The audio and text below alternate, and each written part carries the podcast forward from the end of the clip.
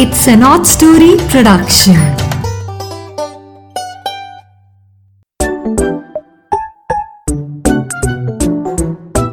Hello दोस्तों, नीरा की नैया आपके पास फिर से हाजिर है एक नई कहानी लेकर इस कहानी का नाम है रूबरू ये कहानी एक छोटी सी बच्ची लवलीन के बारे में है और सबसे मज़ेदार बात यह है कि लवलीन का आमना सामना एक सांप के साथ हो गया। हाँ तो आज हम ये लवलीन की प्यारी सी कहानी सुनते हैं, जिसका नाम है रूबरू, और आप किसके साथ सुनेंगे? आप सुनेंगे अपने ब्रदर सिस्टर्स के साथ, कजन्स के साथ, और अपने फ्रेंड्स के साथ। ये स्टोरीज आप शेयर कीजिए, और आपको इनमें नई नई बातें सुनने को मिलेंगी। ठीक है? तो अब हम शुरू करते हैं कहानी। रूबरू। लवलीन एक प्यारी सी बच्ची थी। वो बहुत एनर्जेटिक थी। हमेशा स्विमिंग पर जाना रेसिंग करना या साइकिलिंग करना ये सब उसके बहुत पसंदीदा शौक थे। उसे सब टॉम बॉय कहते थे क्योंकि उसको लड़कियों की तरह गुड़िया से खेलना घर घर खेलना या झूठ मूठ का खाना बनाना इत्यादि ऐसी गेम्स बिल्कुल पसंद नहीं थी। हाँ उसे एक शौक और था, और वो शौक था गार्डनिंग का। ओ, लवलीन, बहुत अच्छी थी गार्डनिंग में। उसे अपने घर का बगीचा रंग बिरंगे फूलों वाले पौधों से सजाकर देखना बहुत भाता था। वह शाम को बगीचे की देखभाल में रोज कुछ न कुछ समय ज़रूर लगाती। उसका माली भी लगन से काम करता था। वो सुबह सुबह आकर दो ढाई घंटे गार्डन की खूब सेवा करता था। लवलीन उसकी गाइड का काम करती थी। वह किस गमले में क्या लगाना है, किस गमले को कहाँ रखना है, कैसे रंगों के, पौधों को, फूलों को अलग अलग करके गार्डन में रखना है, किसको किस कोने में रखना है, कहाँ वाटरफॉल इफेक्ट्स देना है, कहाँ रेनबो इफ़ेक्ट देना है, ये सब लवलीन ही बताती थी। बहुत समझती उसे इन सब बातों की। एक शाम रोज की तरह लवलीन साइकिलिंग करके घर पहुँची और हाथ मुँह धोकर फ्रेश होकर सीधा जा पहुँची अपने फेवरेट स्पॉट गार्डन में और वहाँ जाके उसका निरीक्षण करना शुरू किया। वह सभी पौधों को गौर से देखती धीरे धीरे चल रही थी।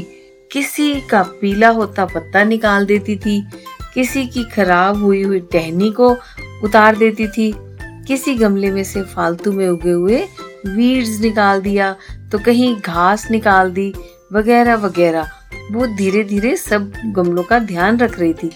अचानक एक क्यारी में उसे अपने से कोई तीन फुट की दूरी पर पत्तों में छुपकर बैठा हुआ एक मोटा सा सांप दिखाई दिया। एक बार तो उसका दिल धक से रह गया। ओ धड़कना ही भूल गया। वह सांप को देखकर डर के मारे जैसे फ्रीज हो गई। वो सांप की आँखों में आँखें डालकर देख रही थी और सांप उसकी आँखों में देख रहा था। पता नहीं कहाँ से उसमें हिम्मत आई।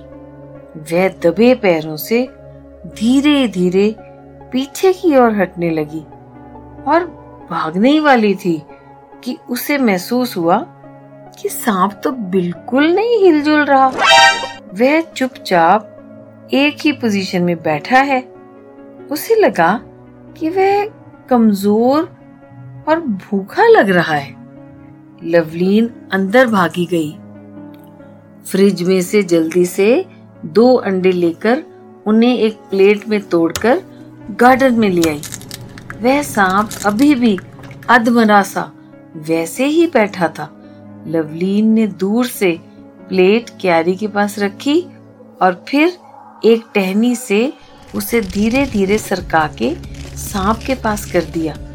खुद वह वापस बिना कोई आहट किए या शोर किए धीरे धीरे अंदर चली गई। खिड़की में चुपचाप बैठकर वह बाहर देखती रही। कुछ मिनटों के बाद सांप ने सिर आगे करके प्लेट में पड़े अंडों को पी लिया। और कहीं अंधेरे में, लुप्त हो गया झाड़ियों में। उस दिन के बाद, लवलीन को गार्डन में सांप तो कभी दिखाई नहीं दिया, लेकिन एक हैरानी की बात ज़रूर दिखी कि उस दिन के बाद उसके गार्डन में और उसके घर के सभी चूहे गायब हो गए। उसे एक भी चूहा नज़र नहीं आया। कभी कोई चूहा उनकी किसी चीज़ को खराब नहीं कर गया। चूहे जैसे वहाँ से खत्म ही हो गए। देखो, कहते हैं ना कर भला तो हो भला। उस बेचारे भूखे सांप को लवलीन की दया ने भूख से मरने से बचा लिया और उसने भी फिर देखो, उनके परिवार का भला ही सोचा ना। बच्चों, याद रखो, अगर हम किसी जानवर के लिए खतरा नहीं ना बनते तो वह हमें बिल्कुल नहीं सताता। और वो चुपचाप अपने रास्ते में चला जाता है।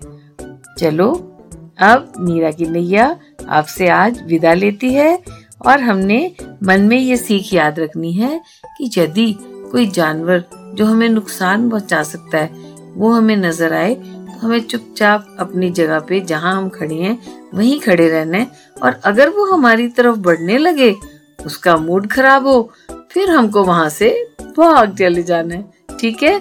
तो वैसे जानवरों को बिल्कुल सताना नहीं चाहिए। वो सिर्फ़ आपसे डर कर आपको अटैक करते हैं। ठीक है?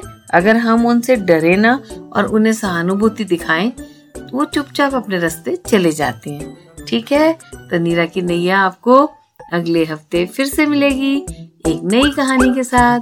तब तक के लिए बाय बाय